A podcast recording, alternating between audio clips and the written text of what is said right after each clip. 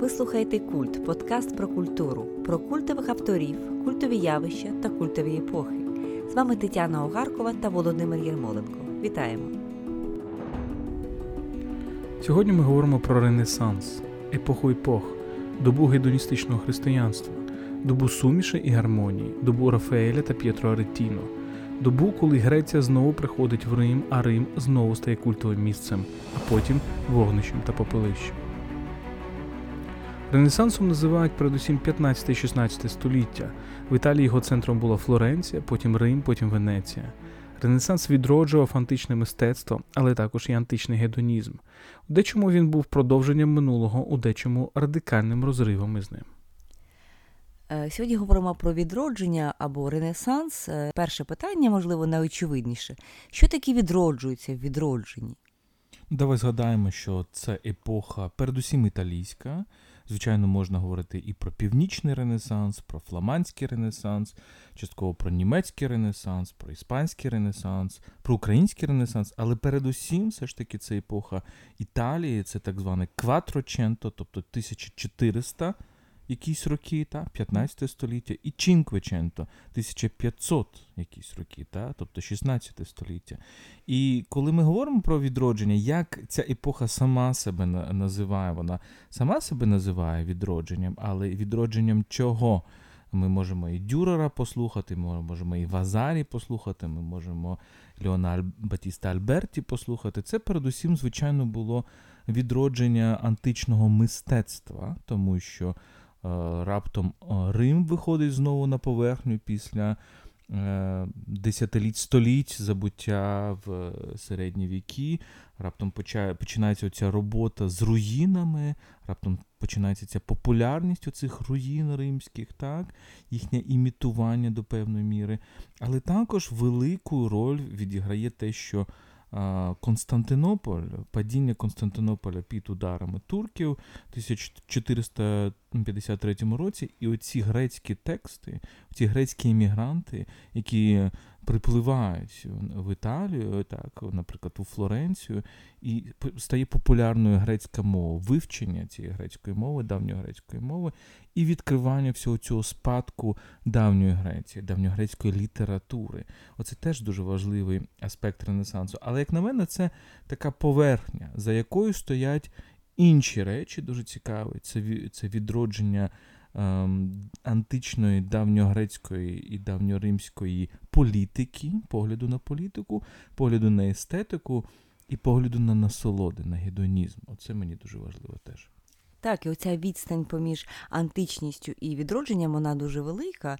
І цей діалог з античністю він не є, вочевидь, ані наслідуванням, ані копіюванням, ані відродженням античності такої, як вона була. Звісно, тут зміщується акцент, адже ми говоримо про Італію, про країну надзвичайно релігійну, про країну католицьку.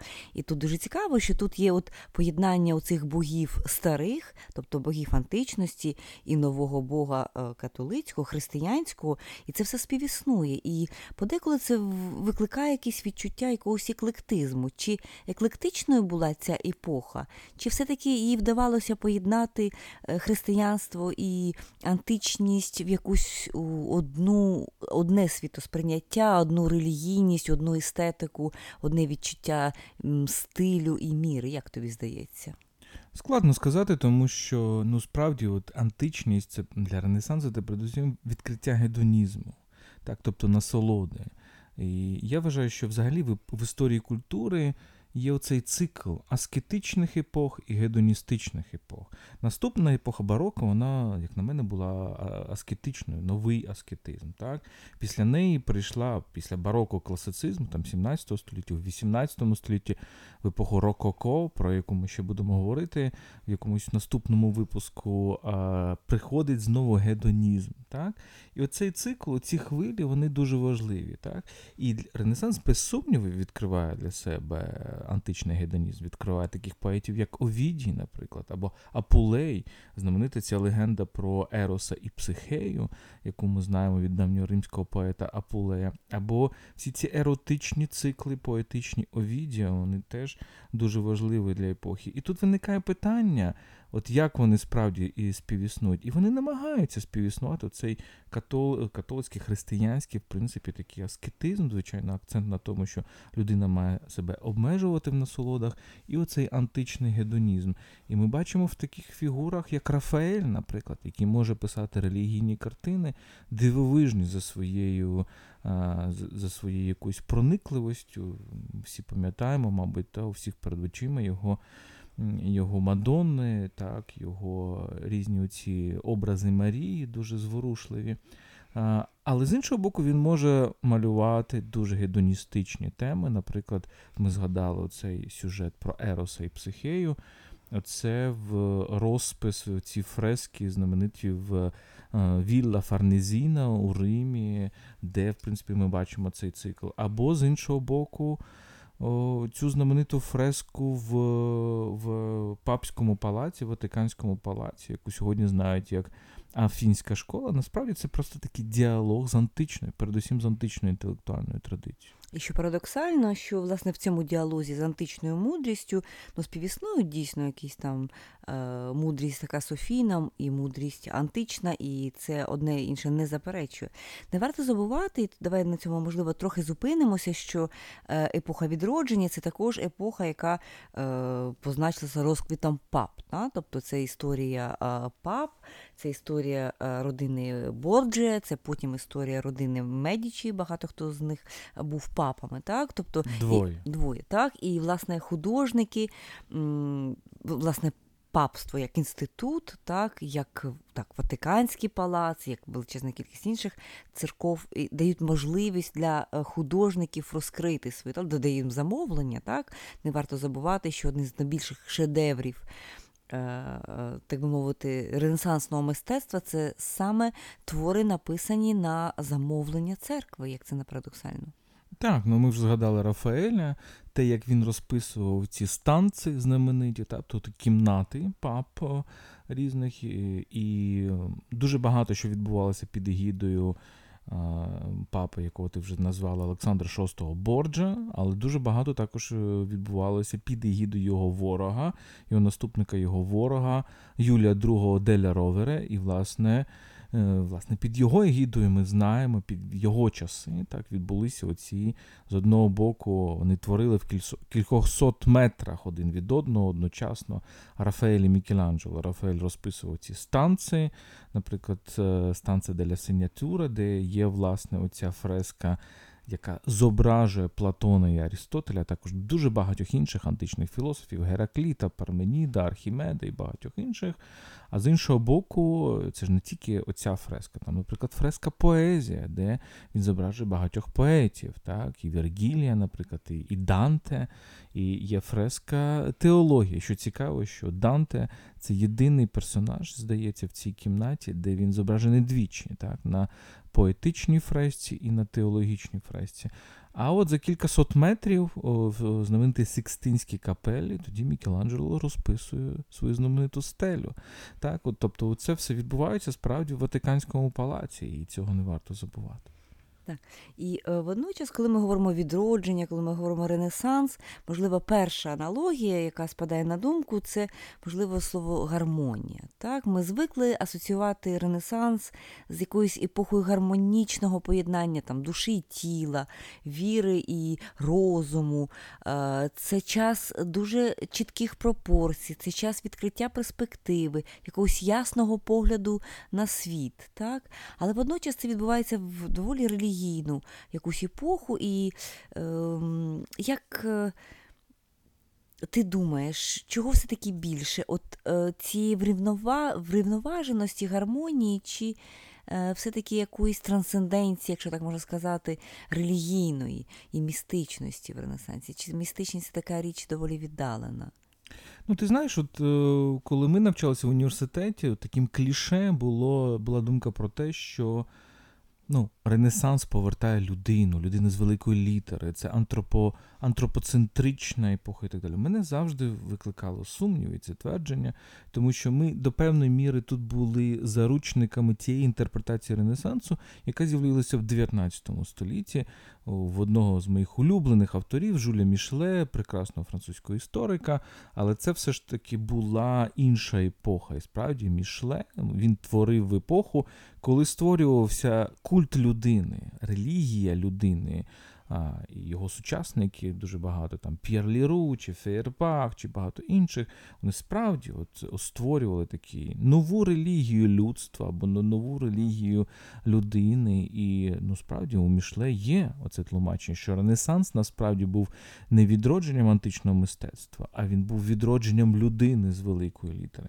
Для самого Ренесансу, як на мене, це було не так характерно, тому що знову ж таки він продовжував бути дуже релігійним. І Мікеланджело, і Рафаель, і навіть такий порнограф, про якому можемо ще поговорити, як П'єтро Аретіно, один із власне, ну, власне, фундатор, можна сказати, нової еротичної літератури. Він хотів робити релігійну кар'єру, мріяв про сан кардинала і писав життя святих. Тобто було і таке.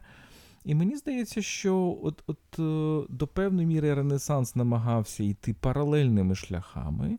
Оцей гедонізм е, він е, не протиставляв у цьому аскетизму релігійному, а радше от поєднував. І Рафаель після повернення з розписів в Ватиканському палаці міг там брати участь в всяких дуже дуже таких, можна сказати, гедоністичних а, бенкетах, так, які організовували в цій віллі Фарнезіна, такі, власне, тодішні олігархи, можна сказати. Uh-huh. Так, А а з іншого боку, з іншого боку, можна говорити про те, що, як на мене, все ж таки ця, ця тема пропорцій, про яку ти абсолютно правильно сказала, так, ця тема, яку і, і тема перспективи, те, що відкриває Леон Батіста Альберті, те, що відкриває потім Леонардо, те, що відкриває там Донателло, один із перших, та, можна сказати, перший такий скульптор ренесансний, один із перших, те, що відкриває Брунелеський.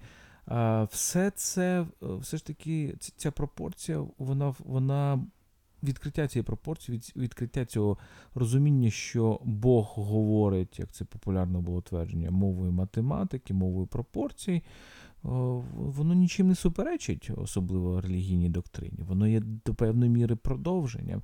І тому, наприклад, для Ренесансу. Чому Ренесанс, от якщо ми говоримо про Ренесансну філософію, то передусім ми згадуємо про неоплатонізм, про таких людей, як Марсіліо Фічіно, як Піка Деля Мірандола.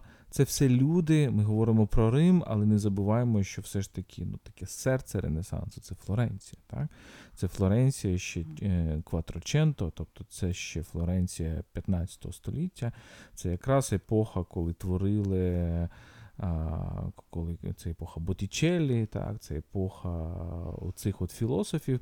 І що було важливо для саме ренесансного неоплатонізму? Була важлива думка, що тіло і дух не є ж такими віддаленими один від одного, що вони не протистоять один один одному, що як як в маніхействі, наприклад, а що вони пов'язані якоюсь нескінченною мережею зв'язків, і що ти можеш через тілесне поступово поступово підніматися до духовного. І саме тому Ренесанс відкриває любов, і тілесне кохання, і еротику не вбачаючи дуже часто в ній такого гріховного, а навпаки кажучи, ну давайте подивимося на це, і давайте все ж таки тіло це творіння Бога, і через кохання ти можеш насправді підніматися вище і вище до любові, до Бога, до світу і так далі.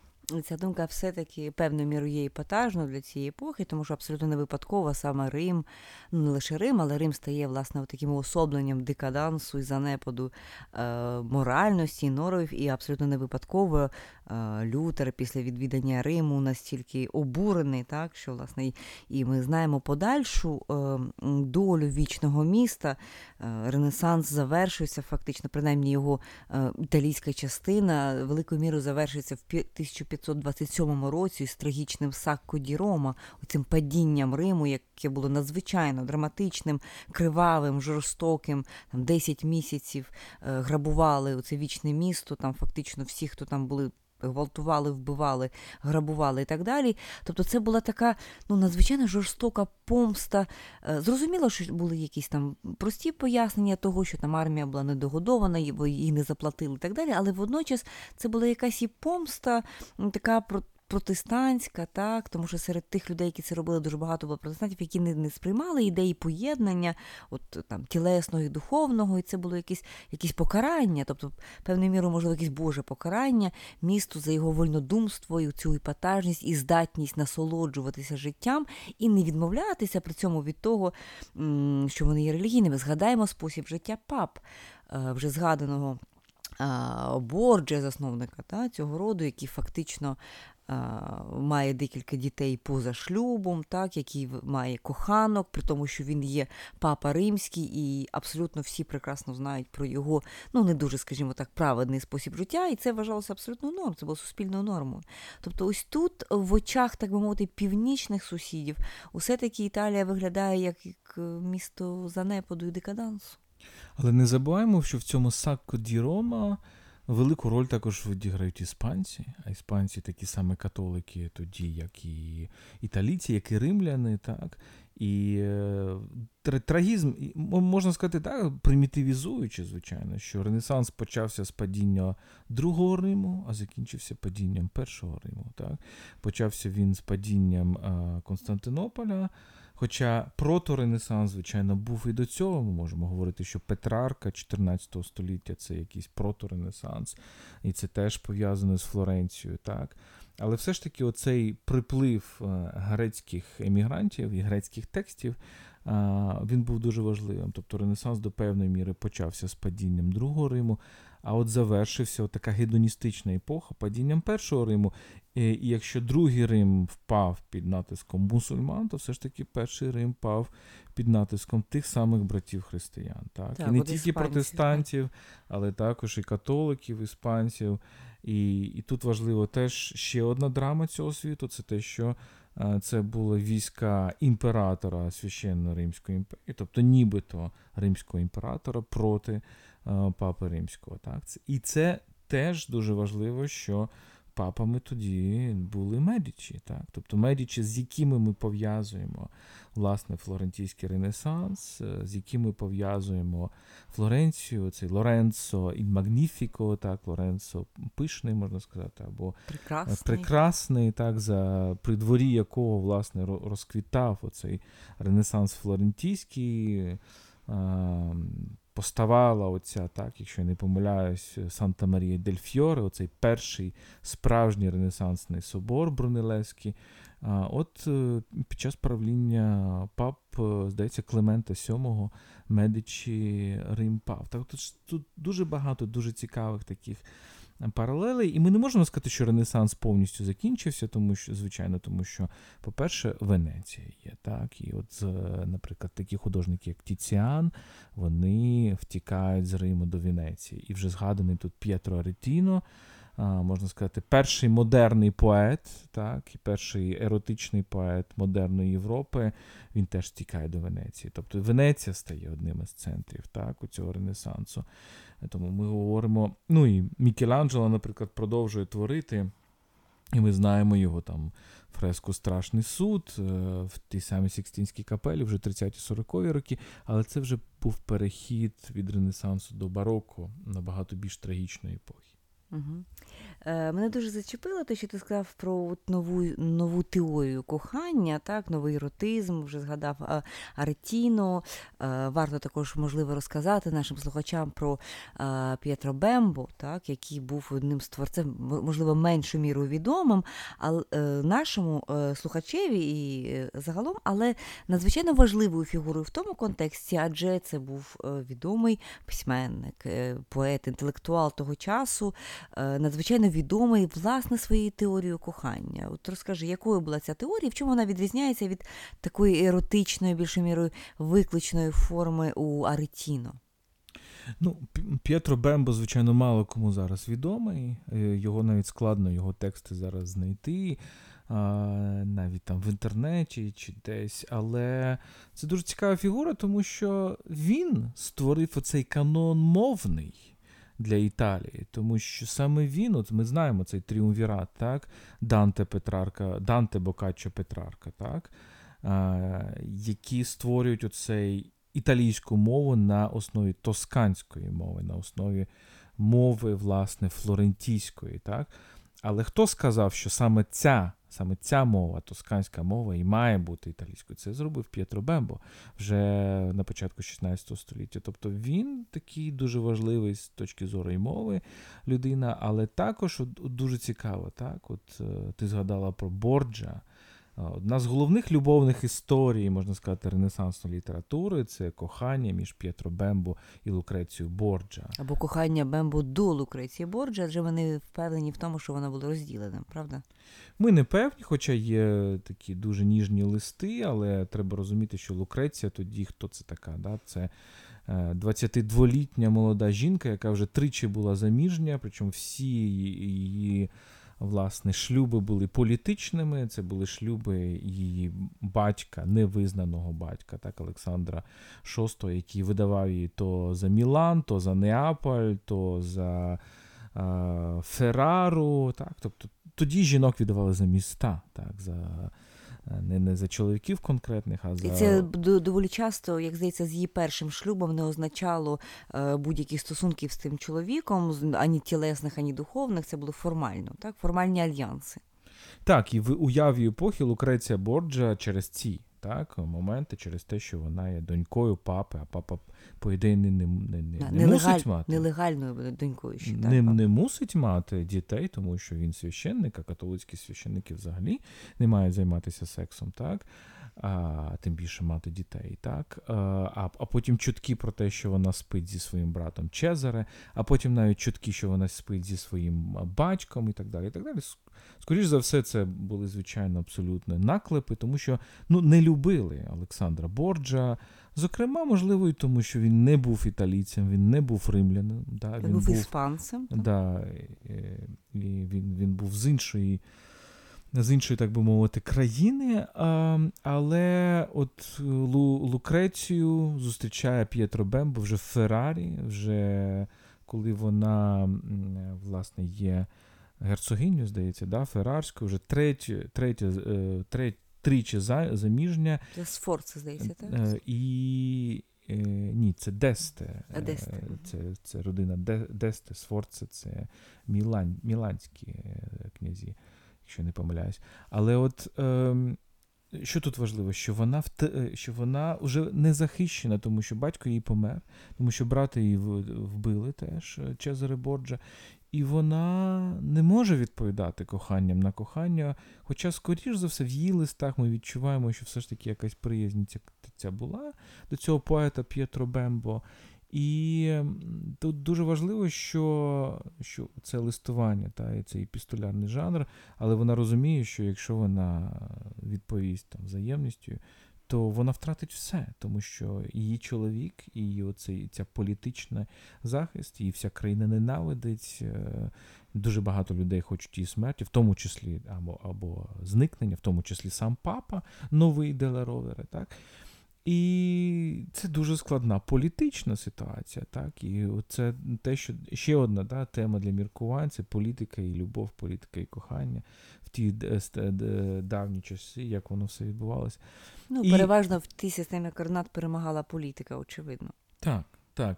І П'єтро Бембо пише текст, який називається Азоланські бесіди, який він присвячує Лукреції Борджа.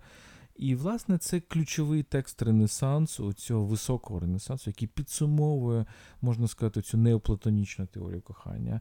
Я би сказав, от я читаючи першу частину, там три частини: це діалоги, діалоги чоловіків з жінками, але говорять тільки чоловіки. Тобто це така дуже маскулінна, маскулінно-центрична картина світу. А, Але все ж таки вона цікава тим, що там три частини, і перша говорить про те, яким поганим є кохання, тому що воно призводить тільки страждання, зокрема, і потяг до смерті, потяг накласти на себе руки.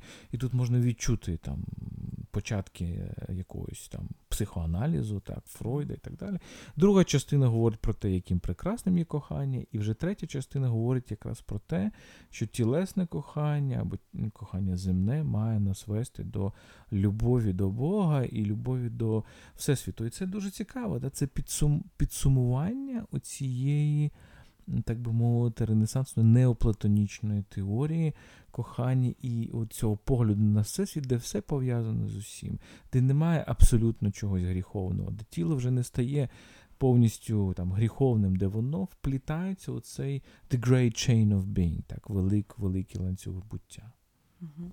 Тобто ця доволі така ну, романтична все-таки історія, історія, теорія, теорія, яку пропонує Бема. Дуже цікаво, що вона пов'язана з, з реальною жінкою, і дуже великий контраст, тому що дійсно і е, тодішнє суспільство, тодішнє місто сприймає її як ну, таку е, фактично розпусну жінку, хоча ну, зрозуміло, що певною мірою ці чутки є перебільшенням.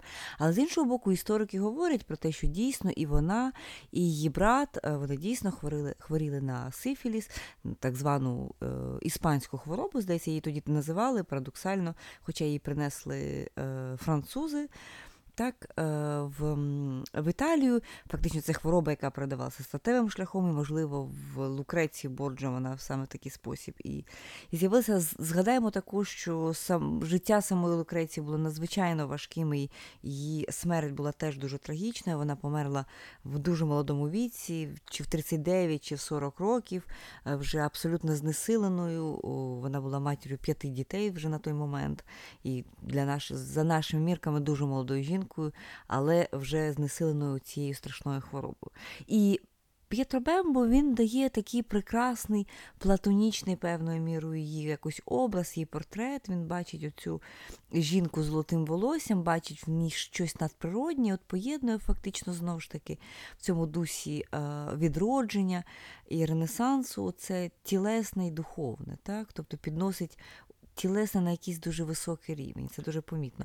Водночас є Аретіно, який абсолютно по-іншому дивиться на на людську еротику і на всі ці речі. Яким був Аретіно? Ну, Аретіно, можна сказати, він, от, оцей П'єтро Бембо, це людина, яка до певної міри е, він е, він завершує цей образ куртуазного кохання, який ми знаємо ще від трубадурів, від середньовіччя. Тобто ідею, що насправді справжнє кохання є коханням до когось далекого когось недоступного. Тобто вогонь кохання підсилюється тоді, коли от твій образ є недоступним і далеким. І, в принципі, от ті люди, яких ну, цей пантеон людей, яких виводив П'єтро Бембо, Данте, Петрарка і Бокаччо, та троє, двоє з цих трьох вони, власне, і культували цей образ далекої коханої. Так? Ми можемо згадати про Біатріче Данте, про Лауру Петрарка. От Бокаччо, звичайно, не входить в цей uh цей пантеон, тому що його Декамерон це якраз така легкість. Так? Там дуже багато таких історій гумористичних, е, лег, про легкість кохання. якраз е, Аретіно це скоріше оце. Мені здається, що от теж недооцінена до певної міри роль Бокаччо, і і це теж був якийсь інший такий гедоністичний сплеск після якихось століть аскетизму, так, яким, можливо, там в 14 столітті, в столітті Петрарки, знову в століття чуми, знову повернулася тема аскетизму ну і так далі. До цих хвиль я би хотів постійно повертатися. А от Аретіно це людина, щоб наші слухачі розуміли, це людина, яка стоїть за е, модерною європейською камасутрою. Так? Тобто це така ескапада кількох художників і письменників, зокрема Джуліо Романо, який був улюбленим учнем Рафаеля. Е, який це було ще перед цим падінням Риму, це було в 20-х роках 16 століття, які вирішили намалювати ескізи сексуальних позицій, яких мало того, що він намалював це, так ще й його друг гравер Раймонді, здається, його звали. Він зробив гравюри, тобто це було в в масових масштабах, так поширено Європою.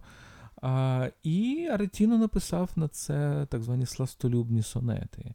Оця от, і насправді оце стало потім такою ну, ключовою точкою відліку для всієї еретичної літератури далі. Тобто весь лібертинський роман, про який ми ще з тобою можемо окремо поговорити в якомусь іншому випуску, він побудований на цьому. І ця, це ім'я Ретіно стало абсолютно таким дуже популярним. Це символ такої європейської, можна сказати, еротики, е, камасутри і так далі. Отже, бачимо цих два такі полюси, тому що і П'єтро Бємба, і П'єтро Ретіно, вони знали один одного, вони були приятелями, вони обоє робили церковну кар'єру. П'єтро Бембо навіть став кардиналом, а Ретіно не став.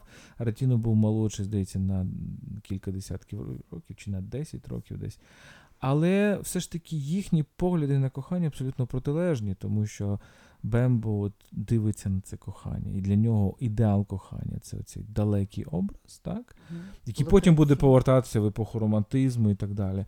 А а для Аретіно ні, це це ті люди, які поруч. Це якщо ти хочеш когось, якщо ти кохаєш когось, ти маєш прагнути це задовольнити, це прагнення якнайшвидше, тут і тепер. Тому, коли він з Тіціаном їдуть у Венецію, там оцей створюється це абсолютно гедоністична якась така спільнота, теж дуже цікава, і Тіціана самого неможливо зрозуміти без його найбільшого друга П'єтро Аретіно.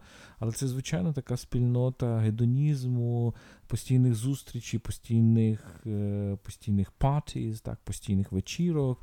Е, сексуальних, еротичних і так далі. Але це поєднується водночас, я сказав, з його якимись релігійними теж поглядами, з амбіціями, з, з амбіціями і з, і з писанням таких от. Е, житті про про Марію і про Христа він писав, і не бачив цього конфлікту. Тобто Аретіно це вже людина, яка каже релігійне окремо, а земне і тілесне окремо. Так, і знову ж таки ми повертаємося до цього поєднання, яке є в Ренесансі, відродження, от е, там тілесного, духовного, релігійного і такого епатажного, і фактично сексуального, і спіритуального. Всі ці речі якось доволі органічно все-таки поєднуються в різних долях, в різних е, варіаціях, в різних ну, десятиліттях, тому що теж ми говоримо, це доволі довга епоха. Але так чи інакше бачимо, що все це багатство людського досвіду, воно якось поєднується в одну епоху. І воно одне іншому не заважає. Так? Тобто це е, епоха все-таки якоїсь, якоїсь балансу, балансування поміж крайнощами. Це епоха, яка не любить крайнощів. Так? От е, Я свого часу, мене свого часу дуже вразила, вразив ставлення поля Валерій, це вже європейський модернізм, це вже 20 століття століття він свого часу великою мірою захоплювався Леонардо да Вінчі. Тому що чому? Тому що Леонардо да Вінчі це для нього була геніальна людина, тому що йому були важливі не прірви, як такі, а прірви були приводом. Видумати цього механічного птаха, який цю прірву зможе подолати, який зможе її пере, пере, перелетіти, так би мовити. Тобто Леонардо, оцей інженерний геній, ми не забуваємо про Леонардо ще сьогодні не говорили, давай скажемо декілька слів. Не лише талановитий художник, якого всі знають, але також надзвичайно талановитий інженер. Ми з тобою були в музеї Леонардо, коли були в Італії. Дійсно, я пам'ятаю цей е, підводний костюм, навіть який він спроектував, тобто речі, які стали актуальними там в 20 столітті, фактично, скафандр. Так? Він реально схожий на такий такий скафандр або там бойові машини. Це як би сказати, що сьогодні художник водночас пише прекрасні жіночі обличчя і водночас проєктує сучасні танки. А воно так і було в випадку Леонардо да Вінчі, адже він проєктував тогочасні танки. Ось і водночас літаки, і водночас е, оці скафандри. Тобто ідея якоїсь універсальної людини теж дуже добре втілюється от в цій постаті, так, Леонардо. Ну, без якого теж дуже важко собі уявити ренесанс і відродження.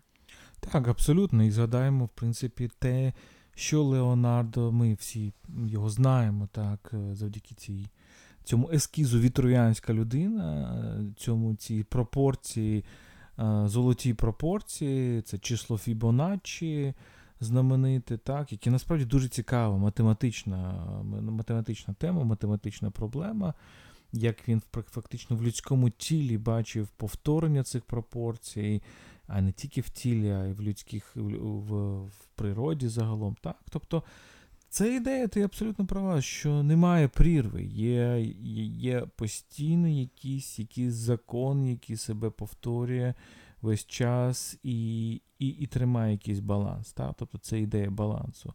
Рівноваги, балансу, гармонії це, мабуть, головні поняття Ренесансу. Тому що потім прийде бароко, і бароко якраз буде думати дуже багато про прірву. Так? Воно буде думати і про прірву е, вгорі, так? про прірву небесну, і про прірву внизу, про прірву диявольську. Це якраз буде епоха бароко. Тоді як Ренесанс це епоха, яка робить мости. Так? Мости поміж поняттями, мости поміж різними, поміж далеким і близьким, поміж сьогоденням і античністю, поміж е, релігією і безсоромністю з якоїсь точки зору, поміж е, еротикою і мораллю. І тобто цих мостів дуже багато, тобто і вони один одного поєднують і співіснують в певній гармонії. Отже, е, такою була наша розмова про відродження Ренесанс. Твій висновок. Ну, ти вже все сказала, ти вже все підсумувала. Мені здається, це, це так. Але, е, як на мене, дуже цікаво дивитися такий снапшот в епоху робити. Звичайно, ми не розкрили всього, і дуже багато цікавого і в літературі, і в мистецтві. Е, Дуже цікаво це бачити на свої очі, без сумніву. Але дуже важливо дивитися на, на, епохи, на обличчя епохи. Так? І ми спробували подивитися на епоху Ренесансу. Далі у нас будуть і барокко, і рококо, і класицизм, і романтизм, і якісь інші епохи, про які ми будемо говорити, або стилі, або напрямки.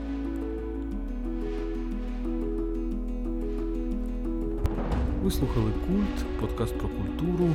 З вами були Тетяна Гарко та Володимир Єрмоленко. Не тікайте, не підписавшись на наш подкаст на Фейсбуку та Саундклауді. І до зустрічі на культових темах.